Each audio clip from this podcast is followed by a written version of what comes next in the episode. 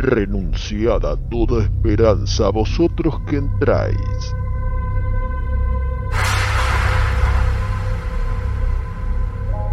Estáis por cruzar el estigia que separa la realidad de Cineficción Radio.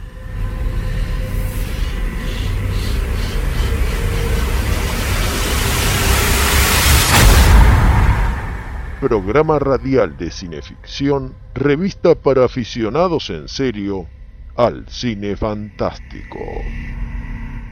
Cineficción Radio, conducción y textos Darío Labia. Invitado especial Chucho Fernández. Manager de producción Juan Carlos Moyano.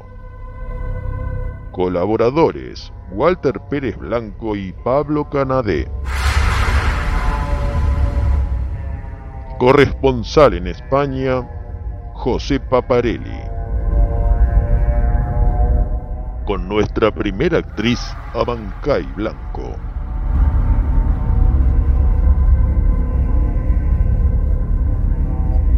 Desfalleciendo casi por aquella visión, sin saber ya si me hallaba en un sitio tranquilo o en el valle del juicio final, fui presa del terror y apenas pude contener el llanto. Y en el delirio de mis sentidos debilísimos y debilitados, oí una voz poderosa como de trompeta que decía, lo que vieres, propálalo en un programa de radio. Y es lo que ahora estoy haciendo.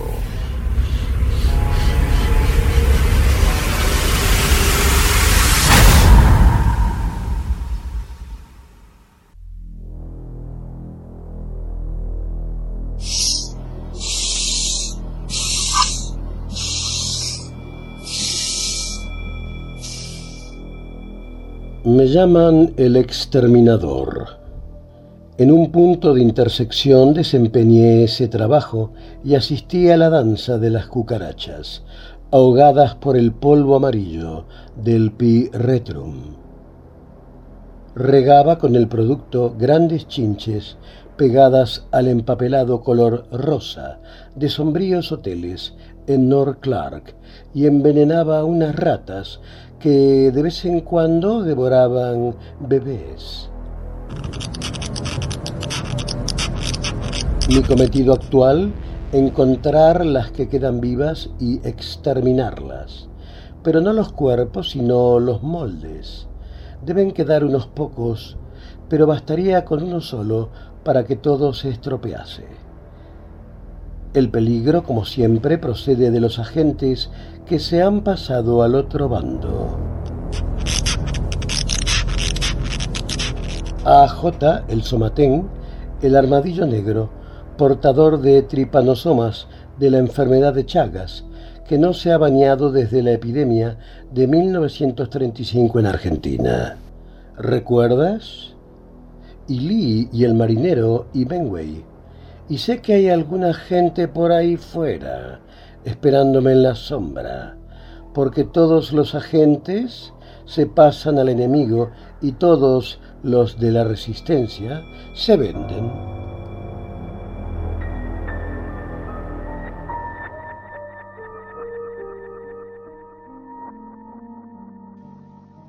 En 1936, William Burroughs se graduó en la Universidad de Harvard casa de estudios inmaculada y prestigiosa, que sin embargo le inspiraba un desprecio supino. Acto seguido viajó a Viena, donde se dio cuenta de aquello que su pope literario Jean Genet había avisorado. No se puede escapar a la figura de Adolf Hitler, personaje que todo lo que ha hecho y hará, al decir de Burroughs, será estrictamente legal. Unos años después, el universitario de Harvard, de regreso a Estados Unidos, hace del robo y la venta de drogas un medio de vida. Luego de la guerra se da cuenta de que Hitler no era el único tirano, cuando de este lado del Atlántico se fomentaba otro horror completamente legal, el proyecto Manhattan. Asqueado se marcha a México con su esposa, a la que por imprudencia mata de un escopetazo.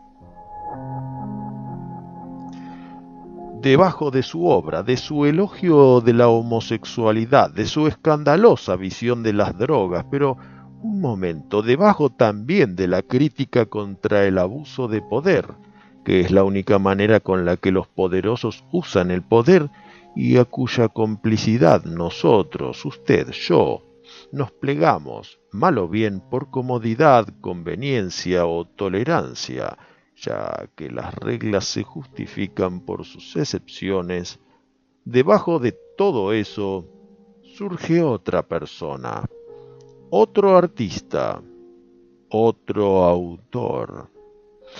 El realizador cinematográfico David Cronenberg.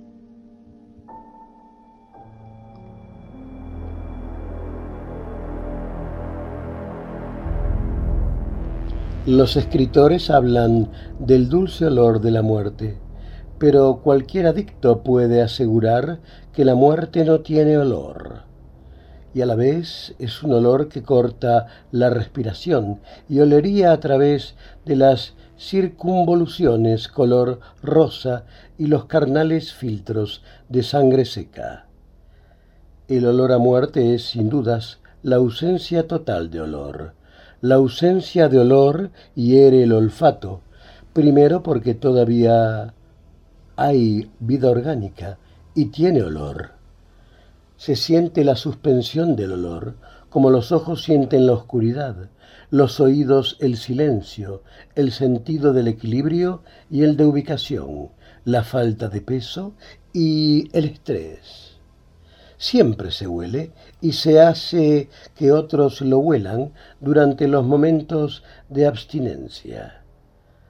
Un adicto en abstinencia puede hacer invisible todo un apartamento con el olor a muerte que despide, pero una buena ventilación atraerá nuevamente el hedor habitual que nos hemos acostumbrado a respirar.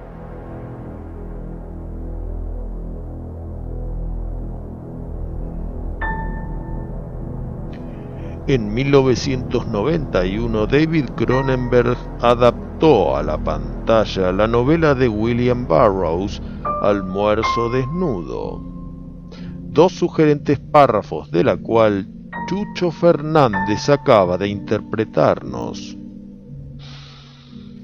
¿Sufrió Cronenberg una metamorfosis dejándose poseer por la obra, por la mente de Burroughs o lo que creímos una adaptación en verdad se trató de una reimaginación del proceso creativo de escritura.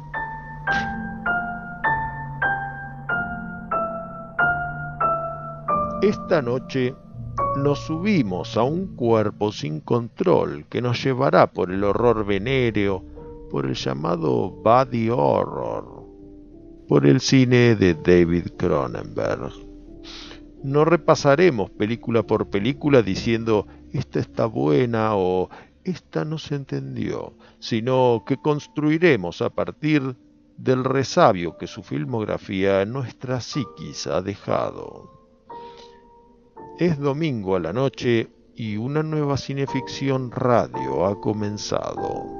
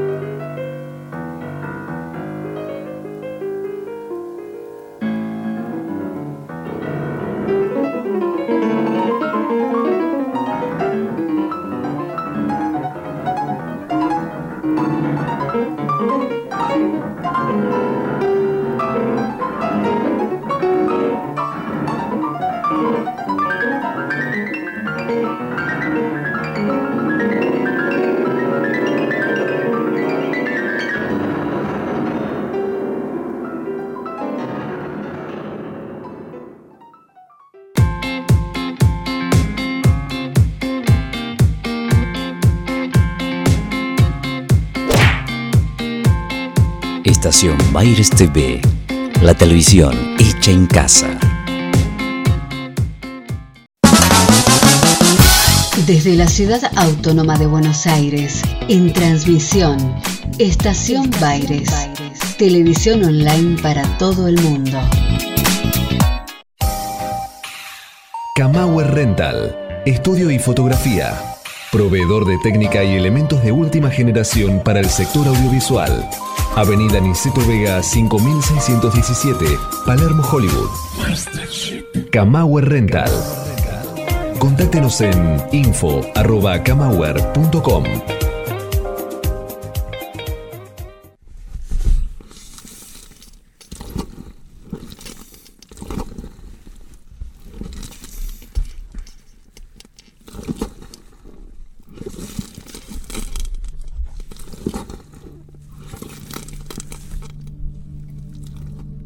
Estás escuchando Cineficción Radio, acto segundo, por Estación Baires y el Cinefanía YouTube Channel, ahora para sus 2120 suscriptores. Recién al comenzar escuchábamos unos crujidos, que no sabemos si son estertores de un intestino, si es un forense trabajando en un cadáver o si se trata de un bestial coleóptero que acecha en algún rincón de este estudio. Tal vez lo vislumbremos al promediar la noche, o tal vez no. Saludamos a Gustavo Nielsen por su conceptuosa devolución de la antología fantástica El árbol sangriento que se puede adquirir como libro optativo con el actual número de cineficción, lógicamente a un precio cuidado, que dentro de no mucho será un regalo. Saludamos a nuestros colegas benefactores, colaboradores, Seba De Caro, Marcelo Pocavida, Alexis Puig y Federico Bimeyer. Felicitaciones a Hernán Moyano por el regreso del Pacto Copérnico aunque no puede regresar, quien jamás se marchó. Felicitaciones al camarada Chucho Fernández por el inminente rodaje de La forma del bosque, producción de Black Mandala, que será dirigida por Gonzalo Mellid. Un aplauso, sí, así como se escucha para la ciudad de Mar del Plata, que a pesar de todo está agotando el actual número de cineficción, y también para el amigo Pablo Cerone, que además de repartir nuestro material en la ciudad feliz, sigue adelante con su tarea evangelizadora desde el púlpito de Cine Braille, que pueden visitar en www.cinefanía.com barra cinebraille. Un saludo especial a Daniel Aguilar, que nos hizo llegar desde la patria del sol naciente un ejemplar de Vampiros en Japón, Sangre de Occidente, de Satori Ediciones. El germen del programa de esta noche, dedicado al realizador David Cronenberg, surgió hace unas semanas atrás por sugerencia de nuestro amigo y baluarte Patricio Flores. Así que le encargamos que porte un mensaje del realizador canadiense que, como no podía ser de otra manera, tenía que estar presente esta noche. Además, tendremos varias lecturas de William Burroughs seleccionadas por Carlos Abdala e interpretadas por Mariana Zurra. Nos vamos a un interludio musical esta noche con la presencia del único músico de jazz que no nació en nuestro planeta, sino que procede de Saturno, un ser humano que desintegró su identidad de manera tan radical como los personajes de las películas de Cronenberg. Nos referimos al compositor, pianista y filósofo cósmico San Ra.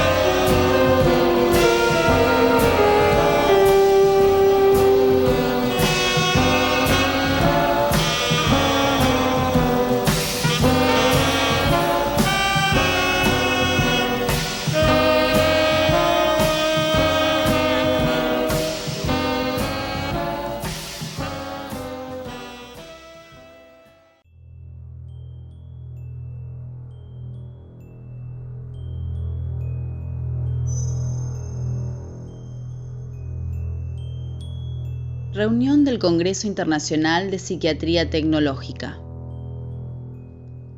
El doctor Schaffer, el dedos, niño de las lobotomías, se pone en pie y dirige a los congresistas el frío impacto azul de su mirada. Señores, el sistema nervioso humano puede ser reducido a un bloque compacto de columna vertebral. El cerebro anterior y posterior ha de seguir a ganglios, muela del juicio, apéndice. Les presento mi obra maestra. El norteamericano desangustiado perfecto. Clarines vibrantes, dos porteadores negros introducen al hombre desnudo y lo dejan caer al estrado con brutalidad animal, despectiva. El hombre se retuerce su carne se convierte en una jalea viscosa, transparente, que se va evaporando en una bruma verde, dejando al descubierto un monstruoso cien pies negro. Oleadas de un olor desconocido invaden la sala, chamuscan los pulmones, corroen el estómago. Schaffer se retuerce las manos sollozando. Los congresistas se echan para atrás entre murmullos consternados. Creo que Jaffer ha ido demasiado lejos. Yo ya había avisado que...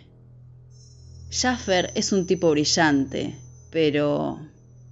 La gente hace lo que sea con tal de tener publicidad. Señores, esta innombrable criatura, ilegítima en todos los sentidos, hija del corrompido, cerebro del doctor Schaffer no debe ver la luz. Una oleada de dolor eléctrico atraviesa la sala. Los congresistas se precipitan hacia las salidas gritando y arañando.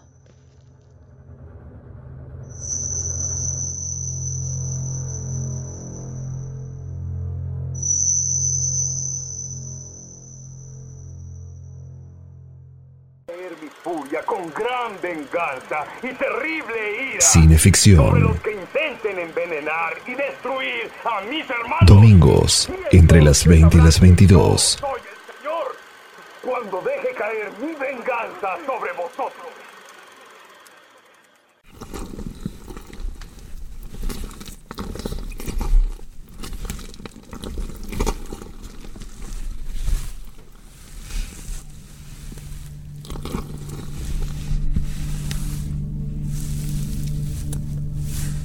Esto es Cineficción Radio Acto Tercero por Estación Baires y el canal de Cinefanía en YouTube. Antes era Mariana Zurra y un pasaje de Almuerzo Desnudo de William Burroughs. Y ahora es un gran placer poder presentarles a Matías Horta, periodista, crítico de cine, pero fundamentalmente divulgador sin par, con los libros Encerrados toda la noche, el cine de John Carpenter, y recientemente Cuerpos fuera de control, el cine de David Cronenberg, ambos publicados por editorial Cuarto Menguante. Esta noche, querido Matías, vamos a ahondar sobre el maestro canadiense, Hace un tiempo te hicimos una entrevista por escrito para la web Terror Universal, pero ahora queremos profundizar. Y para romper el hielo nos gustaría que nos cuentes por qué, según tu opinión, el cine de Cronenberg apunta no al horror proveniente de un monstruo o una amenaza foránea, sino al horror interior del propio cuerpo humano. Hola Darío, ¿qué tal? Muchísimas gracias primero que todo por invitarme a decir unas palabras en esta noche dedicada al maestro David Cronenberg. Bueno, sin duda sí es un, cineasta eh, que se dedica a explorar el, horror interior, ¿no? el que viene en nuestro propio cuerpo, porque ya de chico tuvo esa, fijación, que en realidad tiene una vertiente que es más intelectual y otra más eh, personal. Eh, la intelectual es porque ya era de chico un lector ¿no? de autores existencialistas como Albert Camus, Jean-Paul Sartre, Y siempre se identificó con esta cuestión del, del, cuerpo como principio de lo real, ¿no? Para él ya quedaba claro que nosotros nacemos, nos desarrollamos, después morimos y cuando morimos es el final de todo, o sea, no hay reencarnación, no hay ninguna cuestión astral ¿no? e involucrada, sino que todo termina ahí. Por eso eh, después cuando vemos sus películas, cuando alguien empieza a realmente a, morir ¿no? o a padecer alguna clase ¿no? de, enfermedad ¿no? que lo lleva a la muerte, es realmente el final, ¿no? no es que viene algo más después. Así que es algo que siempre estuvo, eso por el lado intelectual. Pues eh, por el lado personal, eh, bueno, los padres, eh, él es, recordemos, es hijo de, es hijo de un periodista de una, y de una pianista, de, ahí de, Toronto, él nació en Toronto, en Canadá. Bueno, el primero el padre padeció una enfermedad que lo fue como carcomiendo de a poco, todo el, cuerpo, ¿no? Empezó a deteriorarle los huesos. O sea, mentalmente estaba bien, pero eh, físicamente no. Murió a los 61 años el padre y tuvo una muerte lenta y dolorosa y ahí se dio cuenta ¿no? de, la fragilidad, terminó de darse cuenta de la fragilidad ¿no? del cuerpo humano ¿no? y de cómo a veces eh, no somos, y, y cómo, no a veces, sino como siempre somos incapaces de, dominar todo lo que nos pasa en nuestra propia anatomía, ¿no? Bueno, después la madre también sufrió una, enfermedad y, murió. Así que ya de chico es algo que él fue siempre consciente, ¿no? De, este horror corporal, ¿no? Que en realidad tiene que ver con los miedos básicos, ¿no? Del ser humano, que son el miedo a, la muerte, ¿no? El miedo al, deterioro, ¿no? Al deterioro físico, el miedo a volverse loco, ¿no? Y todo tiene que ver con lo mismo, ¿no? y con algo que no podemos evitar, ¿no? Porque la muerte es algo que nos va a tocar a todos, así que por eso, digamos, el, cine Cromer tiene, tiene eso, ¿no? Que está, arraigado esa clase de miedos que, que está siempre con nosotros. Los realizadores de culto de la década del 70 y 80 que se especializaron en el horror, Carpenter, Todd Hooper, Wes Craven, todos tienen coincidencias entre sí y unas cuantas divergencias con Cronenberg. ¿Cómo definirías el universo cinematográfico de Cronenberg?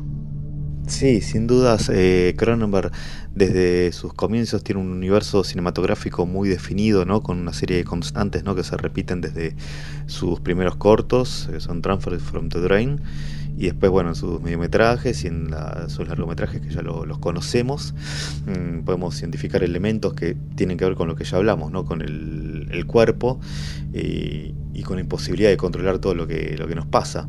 De hecho, bueno, los cuerpos, el, cuerpo, digamos, es siempre es la palabra clave, ¿no? Es el eje. Eh, de ahí parte todo, esa es la raíz que le da sentido a toda su obra, ¿no? Bueno, con respecto a los otros directores que también trabajaban en, ese, empezaron a en esa época, ¿no? Como bueno mencionaste Carpenter, eh, Toby Hooper, Wes Craven, eh, sí, sin dudas eh, cada uno, digamos, después empezamos a descubrir que tienen una serie de constantes que son propias, pero son directores que entre sí tienen por ahí algunas coincidencias, ¿no? Porque tengamos en cuenta una cosa, Cronenberg empezó su carrera y la desarrolló mayormente en Canadá y directores como bueno, Carpenter, Hooper y, Craven, bueno, Romero también, estaban en Estados Unidos y mucho de lo que hacían tenía que ver con lo que sucedía en ese país o con las cuestiones no políticas y sociales que involucraban a los, a los Estados Unidos, ¿no? Por ejemplo, recordemos estos directores empezaron fines de los 60, principios de los 70, tenemos en la guerra de Vietnam, después bueno, el Watergate, y bueno, después eh, también bueno, el asesinato de Martin Luther King, y Robert Kennedy, bueno, y antes incluso el asesinato de John Fisher al Kennedy, que son crímenes que quedaron impunes además.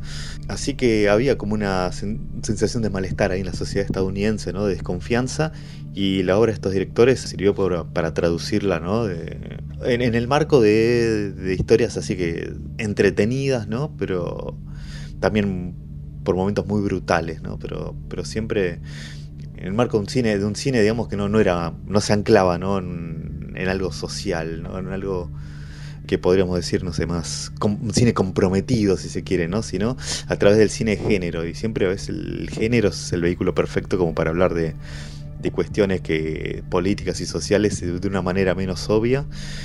Y hablar también de. Siempre el terror, ¿no? Fue como el vehículo perfecto, sobre todo para hablar de un montón de cuestiones eh, que siempre son incómodas de comentar en, en otros lados, ¿no? De otra manera. Tal vez cada uno a su manera pinta su propia aldea, ¿verdad? Sí, de alguna manera Cronenberg también tiene es como bastante más allá de que tiene esas preocupaciones tan propias, lateralmente es bastante contestatario también, eh, porque está hablando de de alguna manera como era Canadá y como era el, ser canadiense, ¿no? Con, es, recordemos una sociedad como muy, como muy reprimida, así llegó a, definirla él, ¿no? Definirla Cronenberg. Y que siempre había como un caos, ¿no? Como un caos latente, digamos. Eso es algo que está muy, muy, muy presente en la obra de Cronenberg y que también tiene que ver con, con, el, con, ese, con esa sociedad ¿no? que se veía en Canadá, ¿no? con todo lo que parece como muy ordenado, muy pulcro, muy organizado, pero que eh, hay como una especie de algo que está huyendo, ¿no? que es como bastante peligroso y que puede explotar en cualquier momento. Así que de alguna manera hay como coincidencias entre eh, Cronenberg y esos directores, más o menos llegan al mismo lugar, pero tomando distintos caminos. Eso es interesante, porque son películas contestatarias sin ponerse panfletarias. Eso es eh, eso las hace tan especiales, ¿no? Y las hace tan menos obvias. Con el que Cronenberg tiene más un poco más de coincidencias de eso, de esos de los otros directores, es con Craven. Sobre todo porque los dos tienen una formación eh, académica muy muy fuerte, los dos se, formaron en el área humanística, ¿no? Y, también Craven es, eh, es, introspectivo, por ahí no al nivel de, Cronenberg, pero siempre fue un cine que también es bastante político, pero también parte mucho de, ¿no? Del, lo, que está dentro del ser humano, ¿no? Esa, que tiene que ver muchas veces con esa locura, ¿no? El, bueno, eh, Craven se centra mucho en la familia, ¿no? En el núcleo familiar sobre todo, ¿no? Y cómo el horror, ¿no? Parte de ahí. Así que por ahí, por ese lado, por la introspección, tiene como puntos en común, en común más Craven que, Cronenberg. Pero así todo, Cronenberg sigue siendo muy, muy personal y cada uno a su manera, aunque tienen similitudes, eh, son bastante personales. Esta es una apreciación que nunca había leído en ningún libro. Gracias por abrirme los ojos. Sí, sin duda es, eh, es tan fuerte, digamos, la, desde el vamos la mirada de Cronenberg que que se volvió única y difícil de, compararla con la de algunos de sus contemporáneos. Vamos a hacer una pausa, querido Matías, porque aún tenemos mucho de qué hablar acerca de David Cronenberg.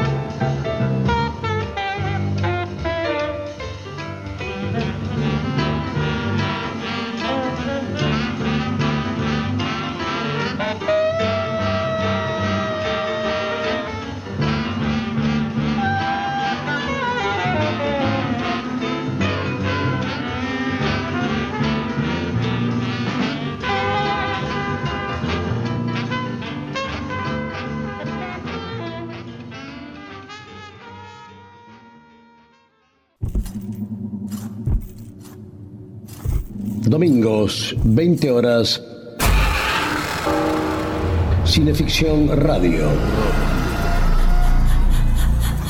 Sorprendentes historias de terror. De la mano de Darío Labia y Chucho Fernández. En vivo.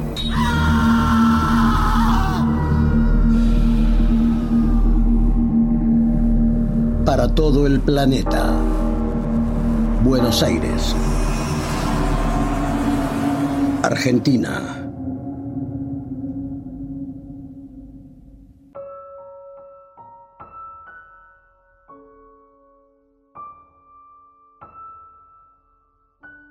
Entre un ser humano y otro hay un golfo, una discontinuidad.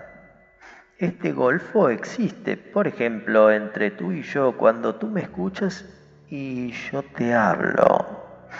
Intentamos comunicarnos, pero ninguna vía de comunicación podrá abolir una diferencia fundamental entre tú y yo. Si tú mueres, eso no significará mi muerte. Tú y yo somos seres discontinuos.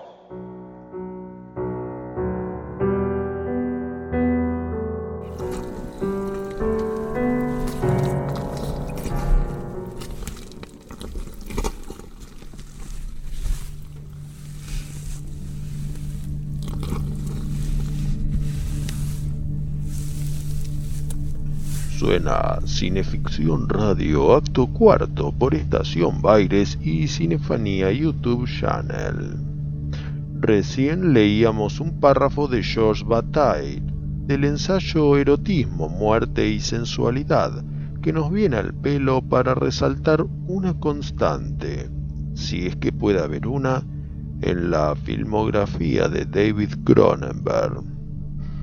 Y esta es la disolución de la identidad frente al caótico combate entre cuerpo y mente, a veces entre sí y otras veces frente a un enemigo común capaz de fagocitarlos. La tecnología. Este triunvirato de contendientes aparece en La Mosca, esa remake y puesta al día que Cronenberg dirigiera para Fox allá en 1986. En esta película tenemos la invención del Dr. Seth Randall, un teleportador cuyo propósito es el de resolver esos golfos de discontinuidad que nos complican la vida, nos traen discordia dificultades logísticas e indisposiciones. El expediente completo del descubrimiento más impactante de la Tierra, el que anula todo concepto de transporte, de límites y fronteras, de tiempo y espacio. Pero ustedes ya deben estar cansados de escuchar exégetas críticos y aficionados perorando sobre películas ajenas, así que Ahora vamos a hacer que el propio autor tome la palabra.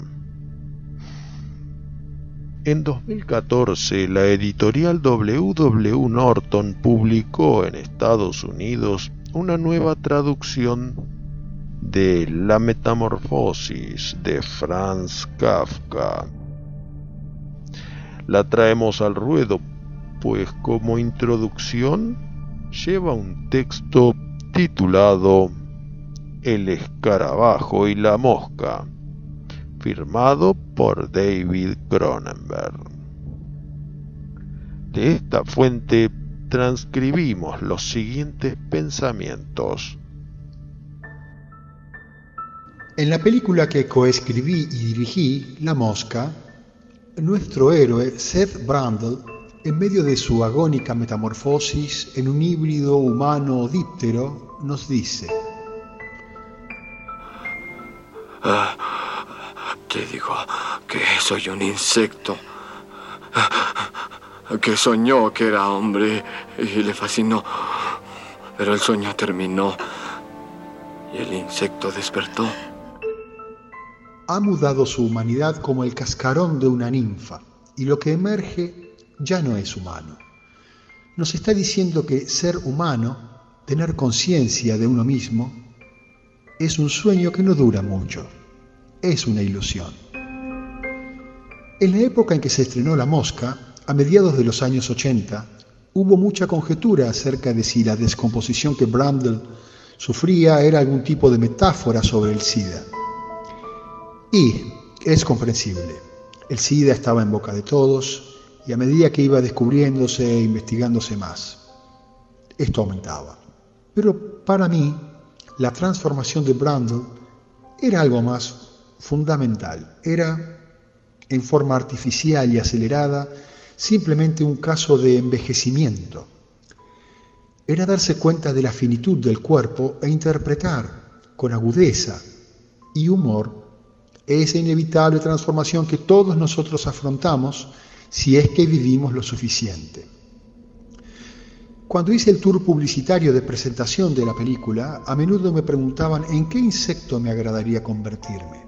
Mis respuestas siempre variaban de acuerdo a mis estados de ánimo, pero solía mencionar la libélula no solamente por sus espectaculares vuelos, sino también por su ferocidad como ninfa acuática y su mortal mandíbula extensible. También pienso que aparearse en el aire puede ser bastante placentero. Un periodista preguntó, ¿será su espíritu tal vez que se convertirá en libélula para volar hacia el cielo?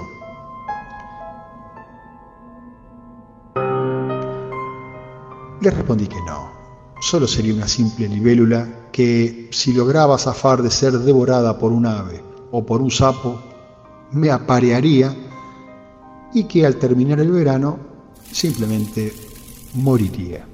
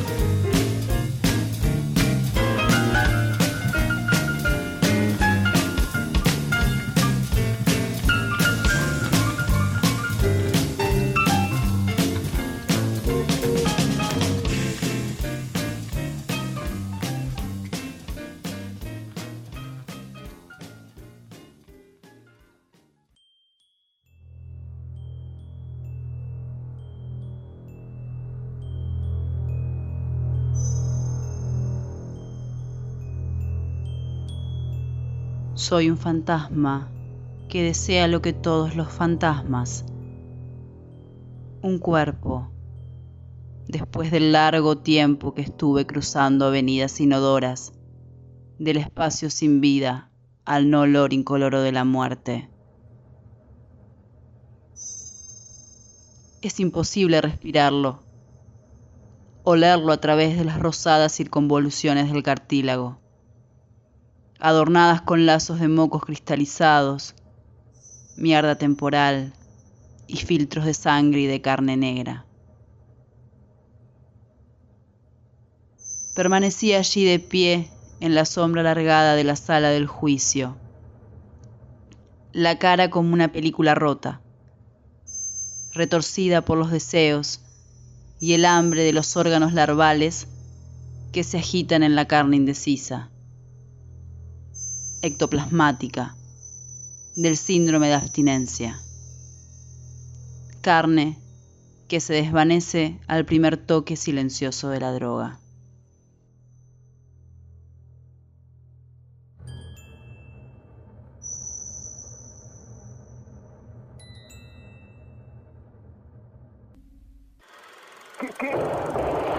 No se deje intimidar por el cine y los matones de Marcelius Wallace.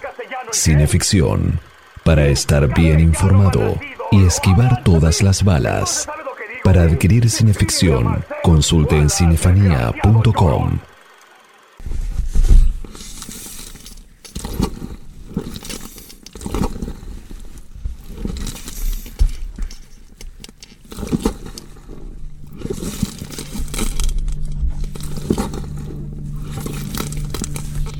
Bienvenidos Cineficción Radio Quinto Acto por Estación Baires y el canal de Cinefanía en YouTube.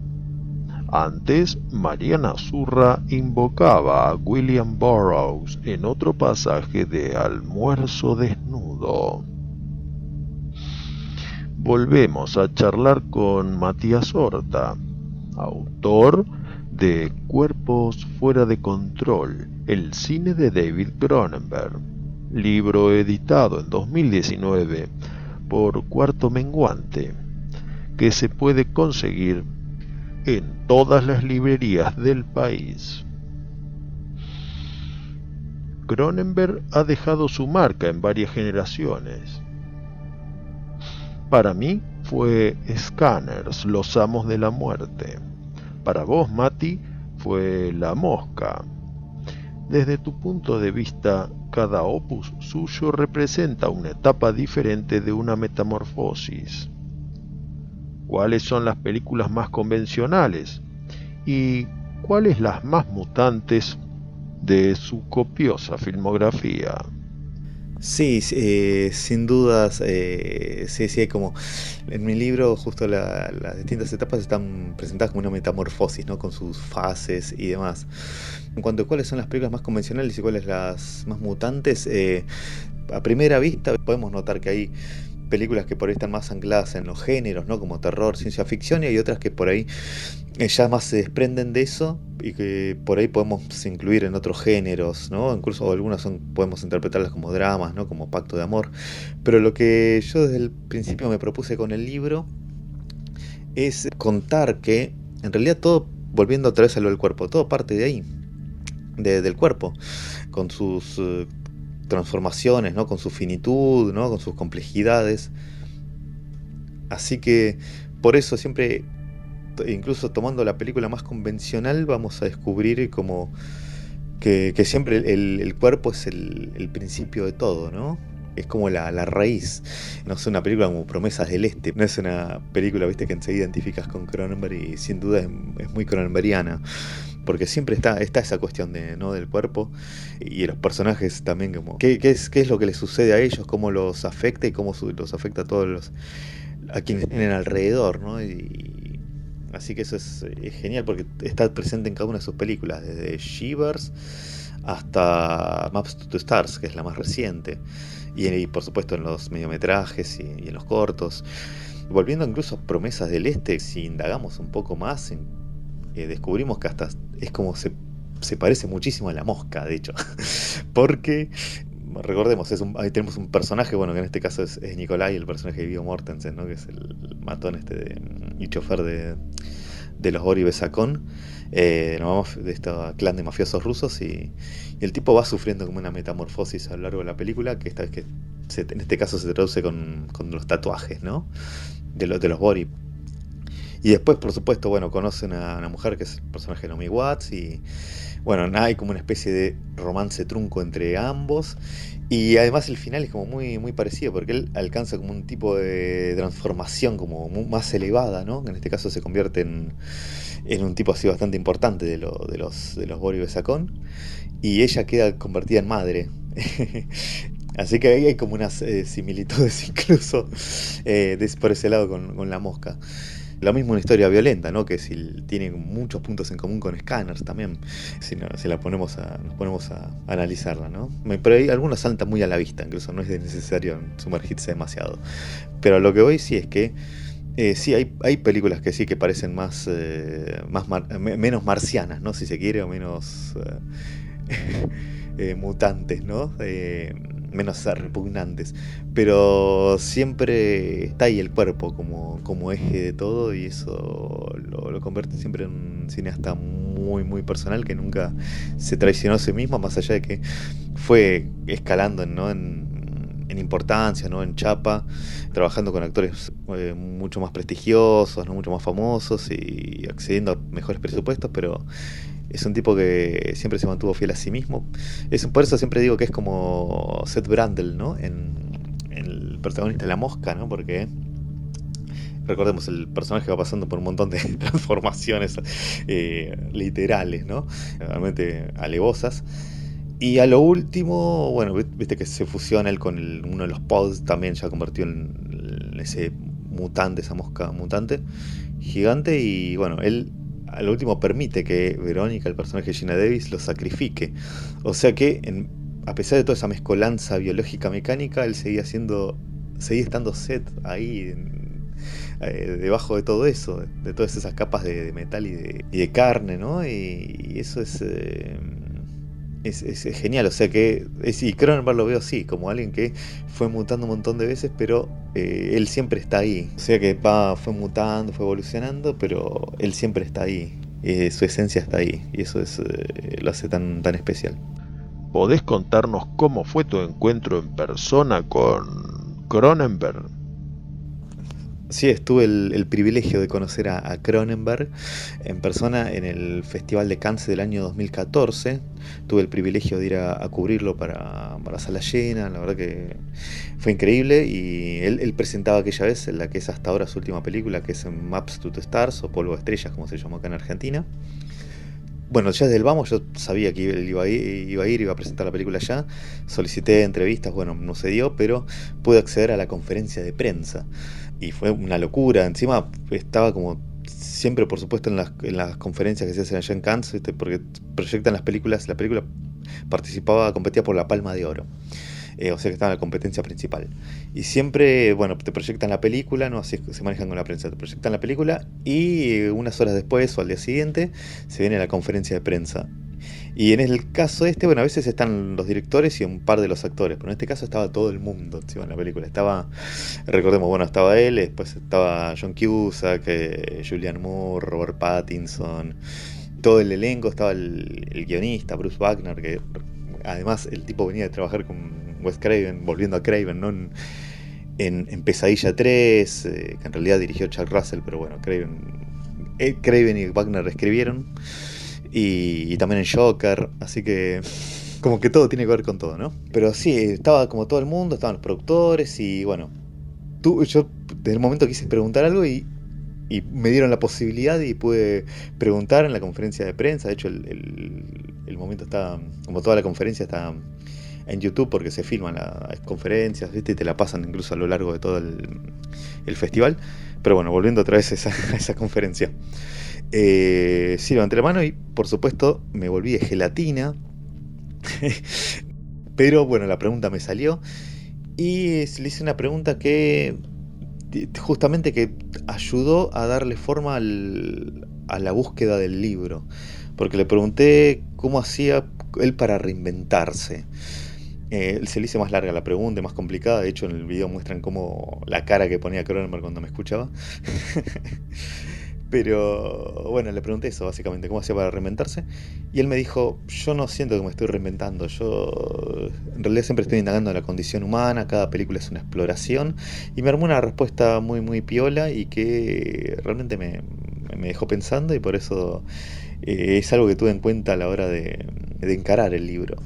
Así que fue, fue, alucinante conocerlo. Además es un tipo, por lo que pude comprobar, es eh, bueno yo ya había leído creo como un tipo muy accesible no que sus películas sean como la gente pensaba que por sus películas el tipo era un, psicópata no un desquiciado y es un tipo realmente muy así muy muy, muy normal muy accesible que hace chistes viste así como no, no, es un tipo cerrado no un tipo que te, arma respuestas no o sea o sea es, es un copado y fue además genial comprobar que también podía ser copado con un periodista, además que el que le salió la pregunta a los ponchazos, ¿no?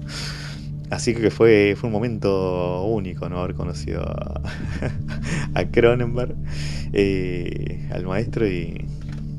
Así que realmente fue, fue un momento muy, muy especial. Todavía me acuerdo, ¿no? De cómo me, miraba, ¿no? Mientras le preguntaba. y es muy loco. Y a veces veo el video de la conferencia de prensa y no puedo creer, además, que estuve ahí. Va, no puedo creer todavía que estuve en, en Cannes. Así que la verdad que se fue algo maravilloso.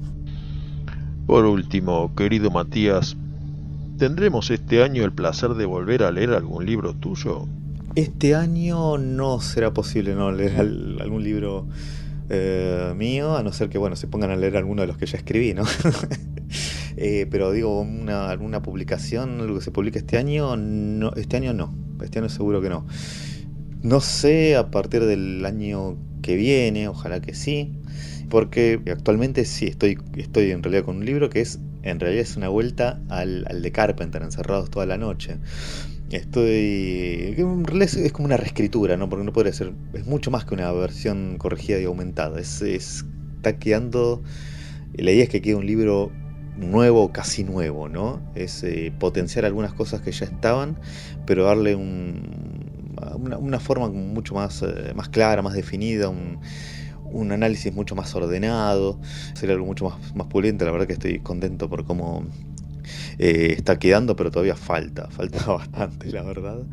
Eh, pero bueno, ojalá que cuando esté, digamos, eh, a la gente le, pueda gustar, ¿no? Así que estoy, estoy, en este momento estoy, estoy con eso, estoy con la, la nueva versión de Encerrados toda la noche. Sí puedo anticipar que va a haber como el, como el de, al igual que el de, el de Cronenberg, que tiene algunas entrevistas a, gente que trabaja con, con Cronenberg habitualmente, ¿no? Como, bueno, el director de fotografía Peter Sushinsky o el actor Don McKellar o los, algunos de los responsables de Scanners. Bueno, acá también hay algunas entrevistas eh, exclusivas a gente que labura con eh, Carpenter. Así que la verdad que eh, muy, muy, muy contento. Así que ojalá que algo piola y, guste, pero bueno, todavía falta. Así que bueno, volviendo a la, pregunta, no, este año no, no podrá ser posible, pero, pero bueno, esperemos que a partir del año que viene sí. Bueno, una versión 2.0 de Encerrados toda la noche, el cine de John Carpenter, editado por Cuarto Menguante, va a ser un lanzamiento esperado por toda la peña, sin duda. Así que, amigo, te agradecemos nuevamente la generosidad de responder nuestros interrogantes y junto a todos los lectores por haber invertido tu tiempo y pasión en este opus dedicado a David Cronenberg.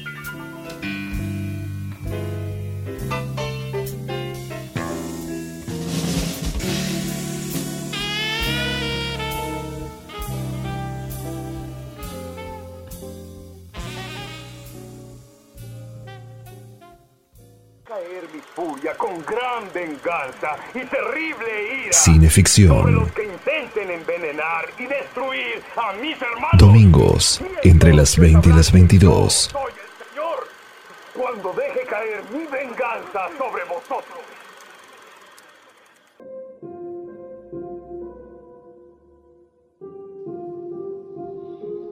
El aparato de biocontrol es el prototipo del control telepático unilateral. Se podría lograr que el sujeto se mostrase sensible al transmisor por medio de drogas o de otros sistemas sin instalar aparato alguno. En el estadio final, los emisores utilizarán exclusivamente la transmisión telepática. Un emisor telepático tiene que emitir todo el tiempo. No puede recibir porque si recibe es que algún otro tiene sensaciones propias y puede interrumpir su funcionamiento. El emisor tiene que emitir todo el tiempo, pero no puede recargarse sin contacto y antes o después se queda sin sensaciones que emitir.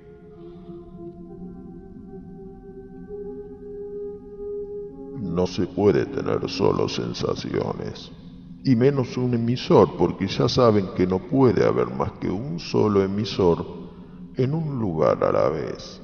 Así pues, un emisor puede controlar el planeta. Como ven, el control no puede ser nunca un medio para llegar a un fin práctico. No puede ser nunca sino un medio para tener más control, como la droga. El emisor no es un ser humano, es el virus humano.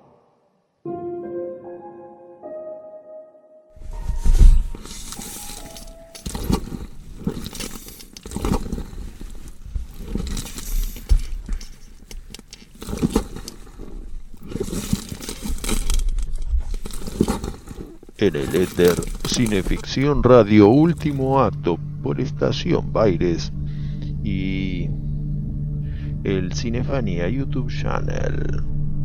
Recién era un párrafo de Almuerzo Desnudo de William Burroughs en el que podemos encontrar, tal vez, el germen de una idea que fascinó al joven David Cronenberg cuando la leyó por primera vez. Unos años después, en 1969, realizó su ópera prima Stereo, dedicada al tema de la telepatía. ¿Qué es la telepatía? ¿Es una atracción más en la feria de los fenómenos? ¿O es una enfermedad acaso según surge del término patía.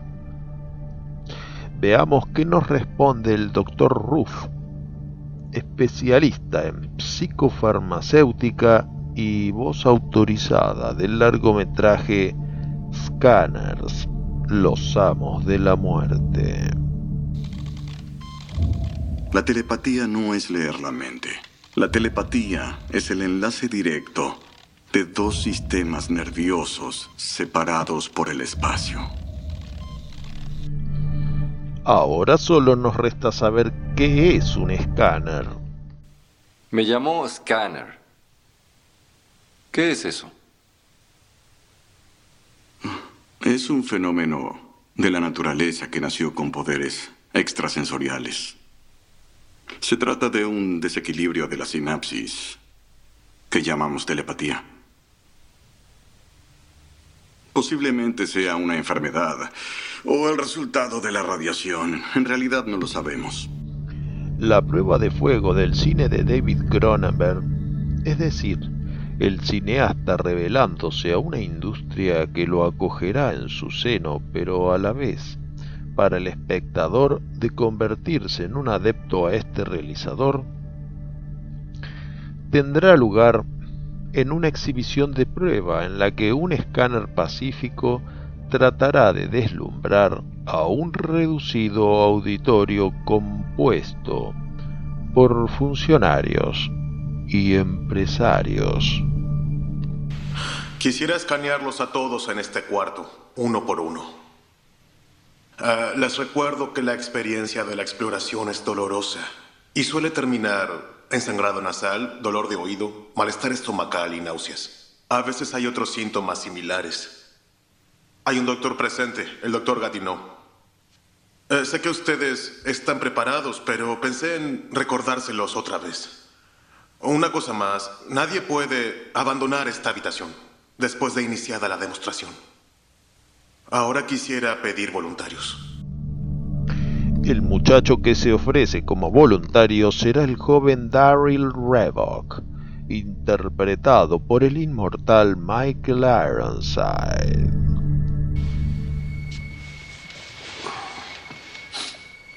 Ahora quiero que piense en algo específico. Algo que no viole la seguridad de su organización y que usted no se negaría a compartir con el grupo. Algo eh, personal, quizás. Sí, ya tengo algo. Debo cerrar los ojos. Da lo mismo. Ok, sí, ya lo encontré. Bien.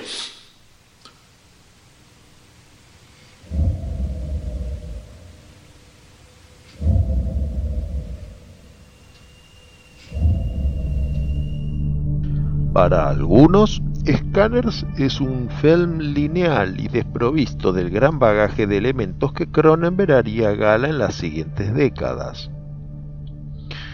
Pero volvamos por un momento a la época de su estreno y hagamos el esfuerzo de imaginarnos en aquellos años 80.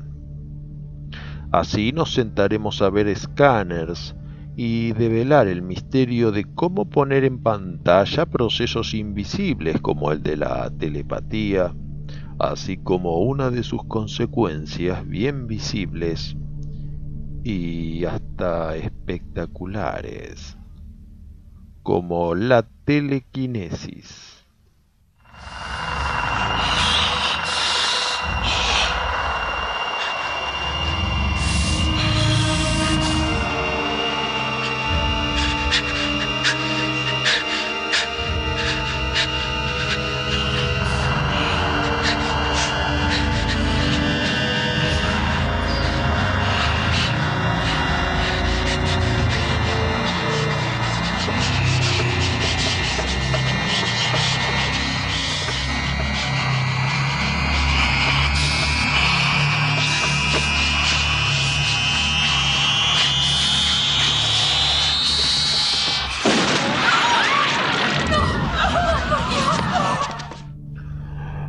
Vaya, esta cabeza que explota nos viene de perillas, para citar una de las explicaciones de Cronenberg respecto a la significación de su cine. Imagina que te perforas la frente con un taladro y que aquello que sueñas comienza a proyectarse en una pantalla. Todos nosotros a veces proyectamos películas imposibles y oníricas en la pantalla oscura de nuestros párpados cerrados. David Cronenberg hace lo mismo, pero las materializa con celuloide y puesta en escena.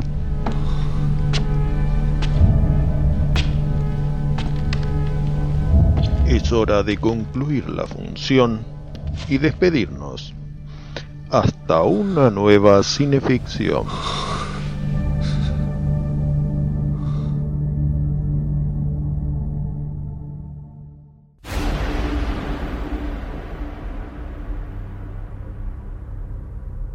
De Apolonio de Rodas aprendemos acerca de la historia de amor entre Titono, hijo del gran Laomedonte de Troya, y la divinal Eos, a quien los latinos rebautizaron como la aurora. Nos cuenta que era tal la belleza de Titono que la aurora no podía verlo ocuparse en sus tareas diarias sin sentir un deseo irrefrenable por tenerlo a su lado y por supuesto por tenerlo en su lecho. Pidió entonces la divinal aurora a Zeus concediera la inmortalidad a aquel príncipe troyano, a lo que el Padre de los dioses y de los hombres accedió. Cumplido el deseo, no tenía ya más que descender en su carro de rojizos caballos a la tierra y raptarlo, cosa que hiciera sin dilaciones ni remordimiento alguno.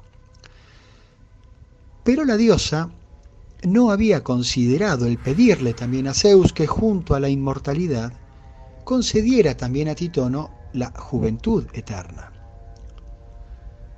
Así las cosas, con el andar de los lustros y de las décadas, Titono el Bello se iba encogiendo y arrugando, envejeciendo, o más bien propiamente se iba achicharrando, pues quedó convertido en chicharra, según unos, o en grillo, según otros. Todos sabemos que grillos y cigarras se alimentan solo de rocío de la mañana.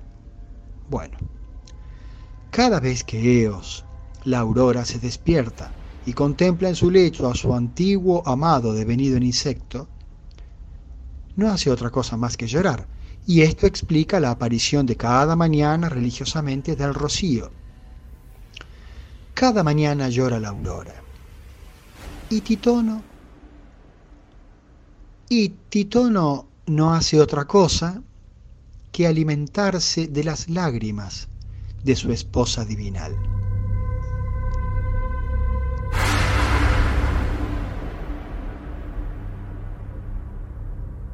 Queridos amigos, esto ha sido Cineficción Radio.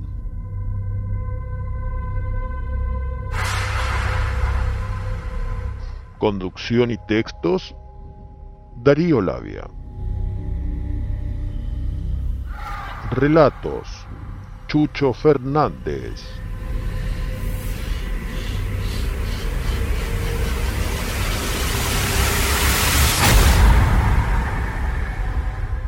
Manager de producción, Juan Carlos Moyano.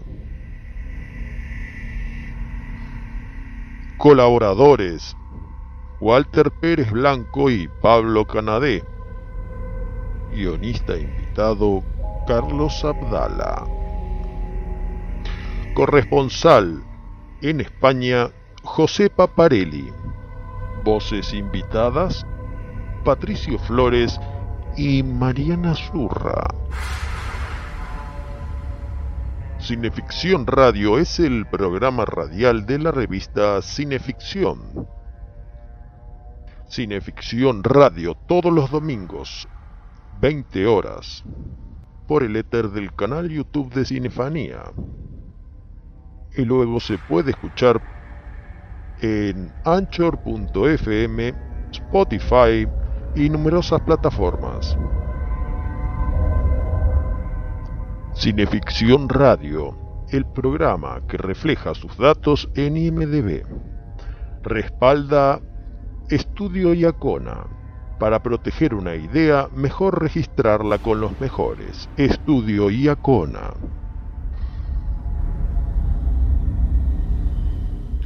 Será hasta el próximo domingo a las 20 horas buenas noches y buena suerte.